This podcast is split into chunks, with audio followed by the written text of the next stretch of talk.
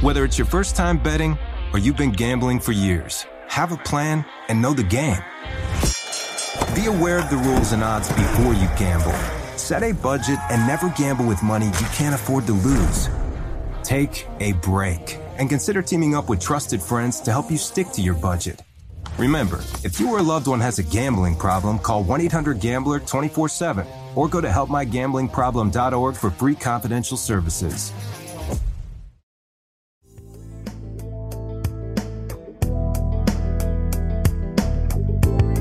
This is the Minnesota Tim Podcast, and joining me on the Minnesota Tim Podcast today is Star Tribune sports columnist LaVelle E. Neal III. LaVelle, thank you so much for taking time to join the Minnesota Tim Podcast today. Hey, thanks a lot for having me. It's a pleasure. LaVelle, I wanted to talk a little bit about the Minnesota Twins and all the moves that they made at the trade deadline. You mm-hmm. covered the Twins for over 20 years for the Star Tribune, and you still cover them as a sports columnist. What did you make of the trades at the trade deadline? They traded for four players, three pitchers. Do you think these moves were moves for the Twins to become legitimate title contenders or just to win the division? Uh, I think it strengthens their chances of winning the division. Um, whether or not they can make a run in the postseason um, remains to be seen. Um, but this team had some flaws, and they addressed those flaws. Uh, for the last month or so, I've been I've been uh, advocating that the Twins needed at least, at least tee pitchers before the deadline, and they came up with three. Um, we all saw how things were going. The starters aren't going deep enough, and the relievers are have struggling trying to get trying to cover the 9, 12, 14 outs they have to cover. And so teams have been attacking the Twins in that in those middle innings. That's been like the soft underbelly belly of that pitching staff there because well, the average start in Major League Baseball is five and a third innings. Um, twin starters are getting out there after five. So now you've got six, seven, four innings, 12 outs to go. And um, the, the bullpen has been good enough. And Emilio Pagan has been used in all kinds of roles and he has failed in all kinds of roles. So they needed to address the bullpen as well as the starting rotation.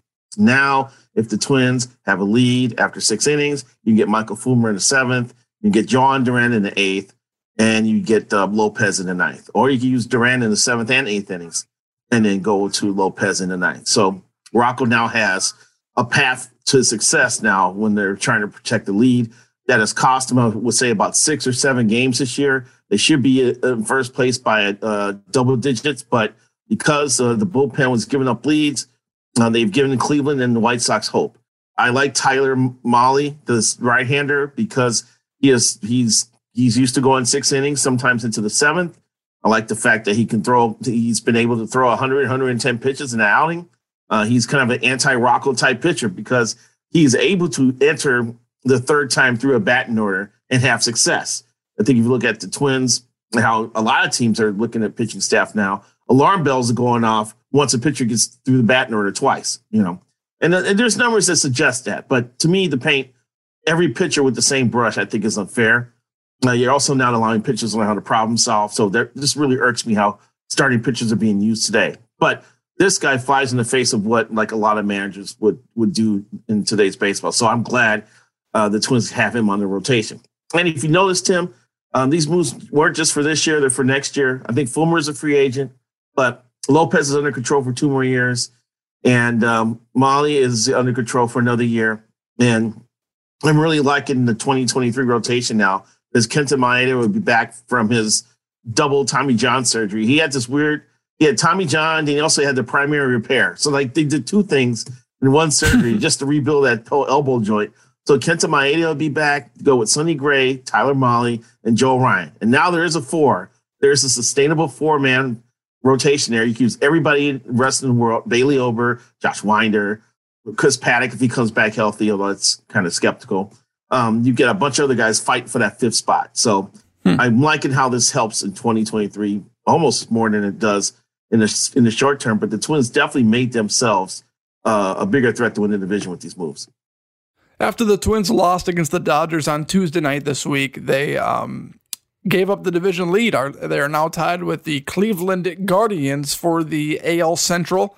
Um, do you think it is a must for the Minnesota Twins to make the playoffs this year for Rocco Baldelli to be retained for next season?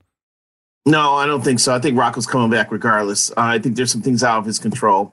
Um, you've had uh, you've had so a bunch of injuries. He's had he's had to um, come up with rules to to uh, navigate Byron Buxton through you know the regular season uh, with that bulky knee. Um, uh, Sonny Gray's been on a DL twice.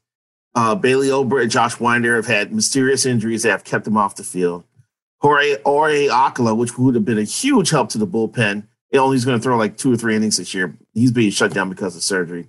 Um, he's had some things kind of go haywire on him. And yes, good teams overcome that stuff. But I think it was easy for all of us to see that uh, if you're going to get mad at Rocco, you have to get mad at the front office because mm-hmm. the options coming in after um, the guys I mentioned went down weren't that great. So I wouldn't blame this on Rocco. I do, you know, I, I think I think Rocco's a, generally is a solid manager. I think one thing that irks me is, you know, his uh, the quick hurt. He's Captain Hook. You know, after two times through the order, he's going into the bullpen, and I don't I don't agree with that all the time. Um, I also don't agree with uh, the time he has. It's happened two or three times this year when he's he had both uh, Carlos Correa and Buxton out in the lineup at the same time. You got to be able to manage your lineup a little bit better than that to make sure you're not you're empty you're you're you don't have both those bashers in your batting order. But I don't think the seat's hot the Rocco uh, by any stretch of imagination. You talked a little bit about the Twins pitching staff this year after the trades and how bright it already looks next year. Mm-hmm. And we're only in August. How do you think those trades impact what the Minnesota Twins want to do this offseason? Is Carlos Correa going to be a player that the Minnesota Twins pinpoint and try to resign? I think they'd like to have him back, but the ball's in Correa's court. He can uh, opt out after this year, and it's it's his decision. I mean, there's already reports out there suggesting he's already made his decision to opt out after this year. So, um, if that's the case, and the Twins have you can take that thirty-four million dollars that they paid him and see if they can land an A starter. I'm not sure. I haven't looked at the free agent list to see who's available after this year. Um, but maybe they find a, a, a high quality pitcher to top off their rotation with the money they get back from Correa. We will see. Um, I don't expect him to be back next year. I think uh, he's going to re-enter the market and try to get 35 to 40 million dollars a year. Um, I at the same time, I'm going to say this: if he, if for someone who's making 34 million, I like to see a little more offense out of him. I like to see his batting average a little higher. I like to see some more power and some more run production. I don't think we've gotten the, the offensive production from a 34 million dollar guy. I've been fine with his defense. He's solid in the field, great arm, great instincts. He's great, but I like to see a little more from the plate from old Carlos. He's got two months here to see if he can help push his team over the top and get him to the postseason, and maybe get him to a postseason victory in that ridiculous drought. But um, I think you're going to be looking for another short. We're going to need another stopgap shortstop next year um, for at least half half season before Royce Lewis comes back from his latest knee surgery. So we'll see how this goes. But um, I think we should be looking at uh, uh, how to spend that 34 million that's coming off the books when Carlos leaves. Yeah, you touched on a little bit in your answer there, LaVelle. Um, why do you think playoff wins have been such a problem for the Twins organization? You talked a little bit about the pitching, uh, how Rocco Baldelli doesn't let the pitchers go more than five and a half, six innings most of the time. Do you think that's the main reason behind 18 straight postseason losses, or is it something else? Well, here's the thing, Tim. When you lose 18 consecutive postseason games, you, you should be able to luck up one time and upset someone. yeah. You know what? There should be. I I know a lot of these games are against the Yankees, and when are the Yankees ever uh, underdog against the Twins? I get that, but once in a while you've got to overcome this and, and, and win one game, and that that hasn't happened. Um, while we get so wound up about uh, who's pitching for the Twins, it seems like when they get to the postseason, they also stop hitting. Like it just comes screeching to a halt, and uh, they're able to be pitched to and pitched around, and and they're they're unable to get runners on base and driving runs. And to me, that's problematic too. So it's not just pitching; it's just how the offense goes in the tank. There may be some mindset uh, issues going on with how these guys approach the postseason, which is weird because you know this this drought goes back to 2004. So you're talking about two or three different iterations of Twins uh, uh, lineups that are going through the same thing. That that means it it crosses uh, different coaching staffs, different hitting coaches, different players. So it's it's rather baffling that uh, it's gone on this far. But um, especially the big unfortunate one was the Bomber Squad. You know uh, how that team couldn't even some runs in the postseason after leading the majors in home runs or setting a major league record with 307 home runs that year. So it's a, it's a lot of weird factors. But uh, I think this current regime understands the fan base is hungry for a postseason win, and I, I, they try to put this team together with that in mind. Plus, that touches on Johan Santana's best years as a Minnesota Twin too, going back to 2004 and and uh, on from then. Um, Rocco Baldelli called the play at the plate with Sanchez and the Toronto Blue Jays one of the most chicken shit things he's ever seen on a baseball field. Uh, I want to get your take on that on that play. Rules have changed. Collisions are no longer a thing in baseball. What was your reaction to the play and your reaction to Baldelli's comments? I've talked to Rocco about this before. There have been times where Twins players have tried to score, and it looks like the catcher has blocked them, and the play has not been overturned. And Rocco has said through in recent years that it's very hard to get a play like that overturned. So when it was overturned in target field, I fully expected Rocco to go ballistic, and he did not disappoint.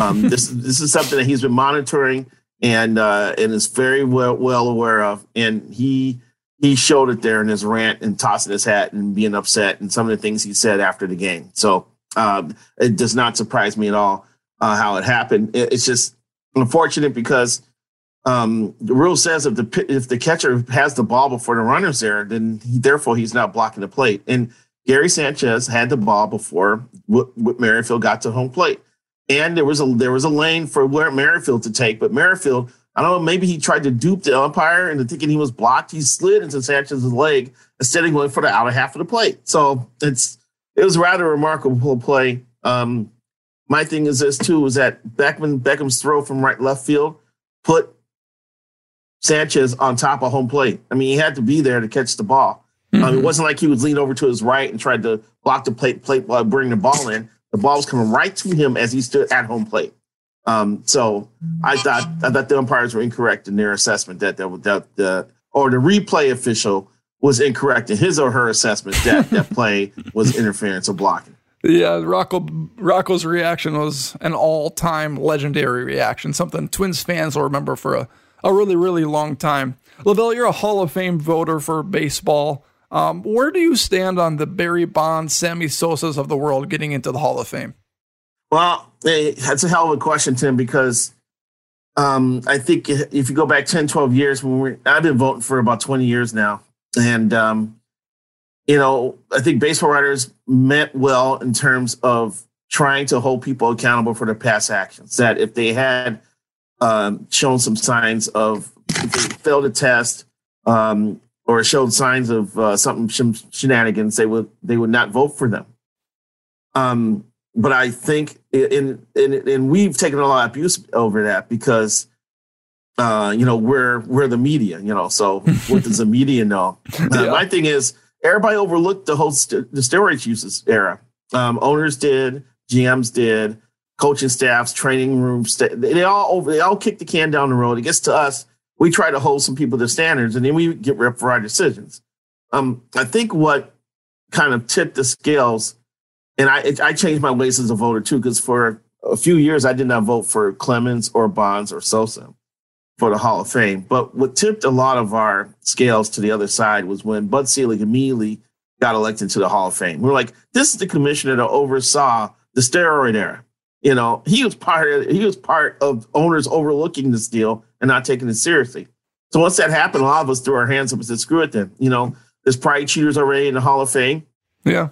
And now we're not going to you know be that last line of defense. So so my my deal is if you change your ways, I think it was 04, when the league toughened toughened its drug policy, then I, I'm willing to overlook that when I'm trying to evaluate your career. But if you continue to take drugs and cheat and, and test positive like A Rod, like Manny Ramirez, then you're not getting my vote. So I've used that as my line of demarcation between in and not in. So the last few years that Clemens and um, and Bonds have been on the ballot, I've been voting for them. Hmm. Interesting. It's interesting to see how that kind of progresses and changes over time. A couple yeah, right. of quick ones left, LaVelle. Um, we got a listener question. Uh, Scott wants to know if you think trading Jose Miranda would be a good idea for an ace pitcher. Man, I really like watching Jose Miranda hit. I think that guy's going to be a, a, high offensive player. Um, I tell you what, if it depends on the pitcher. If it's an ace like, like if it's a Walker Buehler type, I'd have to consider it. You know, mm. if it's uh, give me another guy who's, who's going to be a horse. McClanahan with the Rays. Justin Verlander, maybe. Yeah, I know he's well, old, a, but a younger version of Verlander. I, Yeah. I, I would consider it. Yeah, um, you can't hold on to all your prospects because most prospects end up becoming suspects. you know, so you want to try to sell high um, when you can. But and but the Twins could use an ace, and I I think that if a team wants Miranda, and it's the right type of pitcher, you have to seriously consider it. And then uh, another question from Ryan, real quick. Um, thoughts on when we will see Brooks Lee at the big league level? we get caught in this. These kids come out of college. We're like, he'll blow through the majors. He'll be here in three years. You know, I think Brooks Lee wants. I think Brooks had said he wanted the year after next to be up in the majors. I'm like, oh boy. So um, this is 2022, 2023, four, five. I would say mid 2027, we'll see Brooks Lee up here. Hmm. Um, if he beats that, more power to him. That's three and a half years. So I'm not going to give him four years. I'll give him because I don't think he's playing. I don't know if he's playing at all now since he signed. Is he going to start? I may be down in Florida right now working out. So 2023 be his first full year, 2024, 20, maybe end of 2026. I could see that. Um, the kid's incredibly talented and uh, looks like he can hit, and he looks like he'd be an impact player. And I also, I totally approve of the Twins drafting. I think they drafted like six shortstops or seven or something like that first Got to 20 hit on one of them, right? have no problems with that because shortstops grow out and fill out differently, and they end up having so a lot of guys end up having moved to other positions. Miguel Sano signed as a shortstop. Michael Cuddyer drafted as a shortstop. Trevor Plouffe drafted as a shortstop. Dan Gladden signed as a shortstop. and they all end up sometimes ended up being in different. Troy Glaus, shortstop, and, and coming out of college. So they all end up kind of get moved around. So I have no problems drafting multiple shortstops every year. Last question, LaVelle, before we wrap up. Um, you were the president of the Baseball Writers Association of America, and you made history by becoming the first African American to do so. Touch on what that meant to be the first and to really pave the way for future generations. Well, the thing is, is that there there just hasn't been a lot of African American baseball writers through the years. You know, when I when I broke in in the in the um, in the uh, mid the early to mid '90s, there was like Larry Whiteside at the Boston Globe and a couple other guys, but there wasn't many hardcore seam heads who like to call ourselves um, covering Major League Baseball. But I always watched baseball as a kid; it was my favorite sport. I uh, grew up watching the 1970s White Sox with Dick Allen and Bill Melton and those guys, you know. So I I dreamed of a career yeah, that involved baseball in some capacity. Since I'm the worst athlete that Chicago has ever produced, uh, writing ended up being my path to being an uh, beat writer. So um, I see now there's more you know, African American sports writers in the pipeline now. There's a few that write for MLB.com, and there's a couple others write for newspapers. So it's it's starting to it's starting to grow. Um, the interest is starting to grow. It was an incredible honor um, to serve as president. I think lead I was 2014, which is the same year that uh, Target Field opened.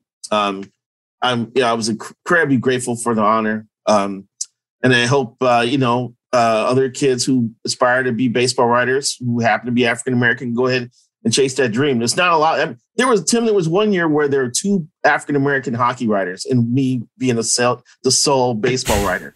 so I was outnumbered by hockey writers for a year. Yeah. Uh, that's how small it is. It, it comes down to interest. A lot of African Americans gra- gra- gravitate toward, toward football and basketball, which is, uh, you know, I can understand. But there's still a lot of us that like baseball. Uh, you know, uh, Julian McWilliams covers the Baltimore, the Boston Red Sox for the Boston Globe. Um, does a fantastic job with them. Bill Ladson covers the Washington Nationals. Um, there's a there's a few more in the pipeline that I'm thrilled to see. So um, hopefully, you know, it, it continues to grow from here. LaVelle E. Neal III, thank you so much for taking time to join the Minnesota Tim podcast today. I hope you have a great rest of your day. Thanks a lot, Tim, for having me anytime.